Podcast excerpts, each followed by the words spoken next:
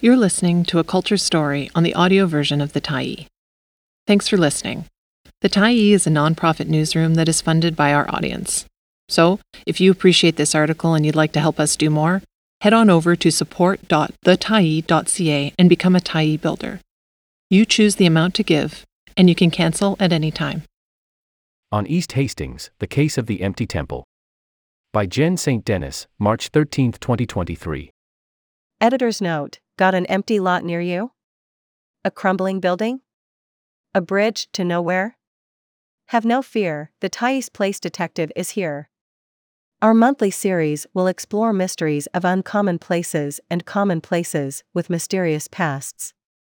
We'll take a magnifying glass to powerful forces in BC, from colonialism to resource extraction to real estate speculation, and how they manifest in your corner of the province.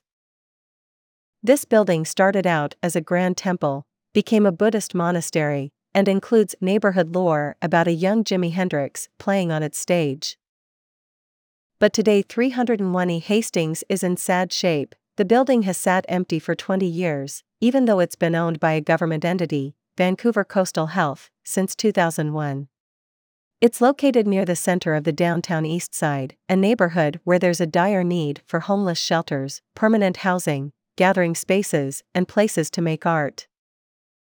In 2018, then Housing Minister Selina Robinson announced $83 million in funding for four new affordable housing buildings in the downtown east side.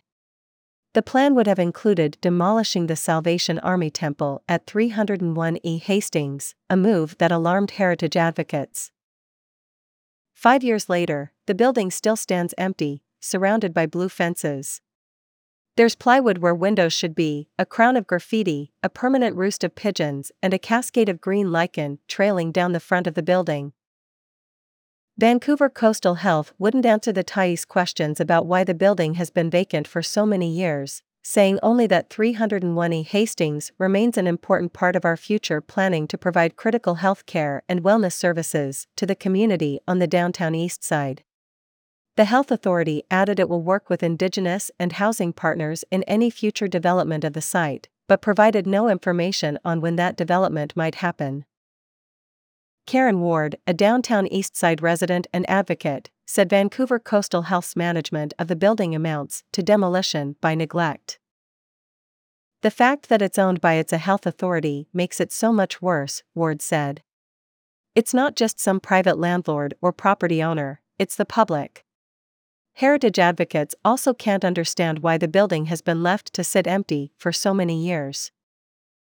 In my world, we're always trying to deliver amenities, heritage amenities, of course, but also cultural amenities. And here's a building that is kind of custom built for that. And everybody is just kind of letting it rot, said Donald Luxton, a cultural heritage advisor based in Vancouver. The area, in my humble opinion, requires public assembly, cultural space, something for people to do. Construction on the Salvation Army Temple was started in 1947 and the building opened in 1950, replacing an older Salvation Army citadel on the same spot. The Art Deco building was designed by a local Vancouver architecture firm, Mercer and Mercer, who also built the Waldorf Hotel at 1489 E Hastings. A Vancouver Sun article from 1950 shows photos of a gleaming new building and an interior shot of the mother's room, where churchgoers could leave their children in the care of babysitters. The building was headquarters for the religious organization's operations in British Columbia, and included an auditorium with seating for 700 people, offices, a kitchen, and a gym in the basement where sports programs could be run for children and teens. Part of the building's lore features Jimi Hendrix, who lived in Vancouver for short periods as a youth, playing on the auditorium stage. The 1950 Vancouver Sun story also includes a lot of detail about the new building having modern fire safety features, in a neighborhood where many of the buildings people lived in, such as old houses and single room occupancy hotels, were at high risk for fire. The concrete building at the corner of Hastings and Gore has five outside entrances, with an extra exit in the basement, which goes right to the street with no congestion in case of fire, reads one paragraph. Elsewhere, a band room is also described as having fire resistant lockers.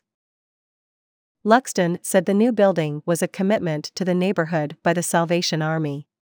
Like many churches in the area, it provided social services to people living in poverty and families with children.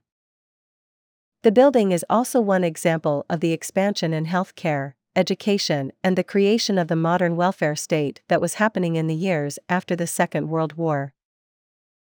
Starting in 1984, the building had a second life as a Buddhist monastery.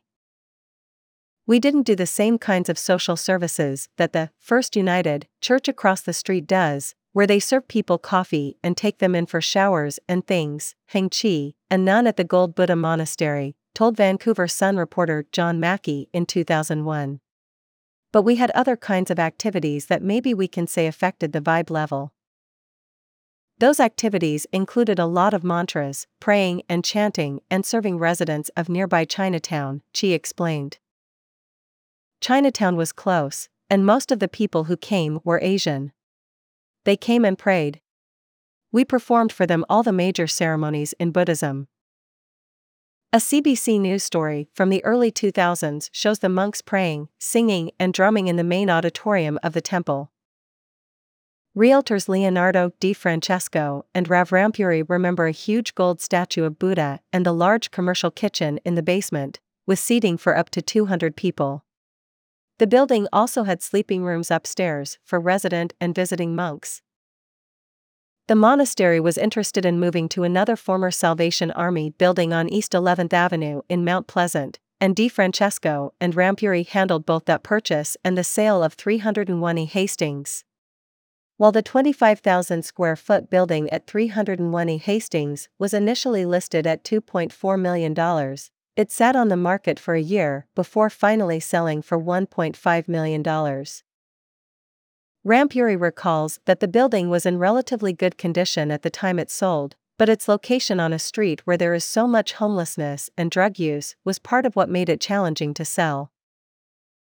The two realtors, who specialize in selling churches, remember hearing at the time that the government planned to turn the building into a drug detox center. What Rampuri and Di Francesco recall is that when the BC Liberals got elected later that year, that plan was halted. The Tyee checked with the BC Liberals, but communications staff weren't able to verify what happened in 2001. In 2016, the BC Liberal government was moving forward with a plan to redevelop the site and was actively in partnership with Vancouver Coastal Health through a Memorandum of Understanding. The BC NDP did not reply to a request for comment. Today, the building would likely be worth 10 times as much as the $1.5 million VCH paid in 2001, Di Francesco said. For years we've driven by it, Di Francesco told the Tyee, and we keep saying, when are they going to do something with it? In 2018, Robinson made the $83 million funding announcement for four sites. Those projects included two buildings that would be a combination of health facilities and social housing at 301 E Hastings and 58 W Hastings, new housing operated by PHS Community Services Society at 23 to 51 Cordova, and a women and families center at 616 Cordova Street operated by Union Gospel Mission. Except for 301 E Hastings, those projects are now completed or under construction. In the meantime, the amount of visible homelessness and desperation in the neighborhood has increased. At times, people have pitched their tents against the side of the vacant building.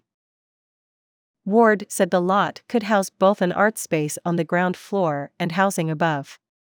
Both are desperately needed in the downtown east side, where homelessness and poverty cause poor health and shave years off people's lives. Luxton is hopeful the building itself can still be saved and turned into something useful for the community. According to the City of Vancouver, concerns about 301 E Hastings are mostly focused on graffiti and unauthorized entry rather than the building's condition. Luxton said there have also been several fires in the building over the years. It's a very fine example of the architecture of the time, said Luxton.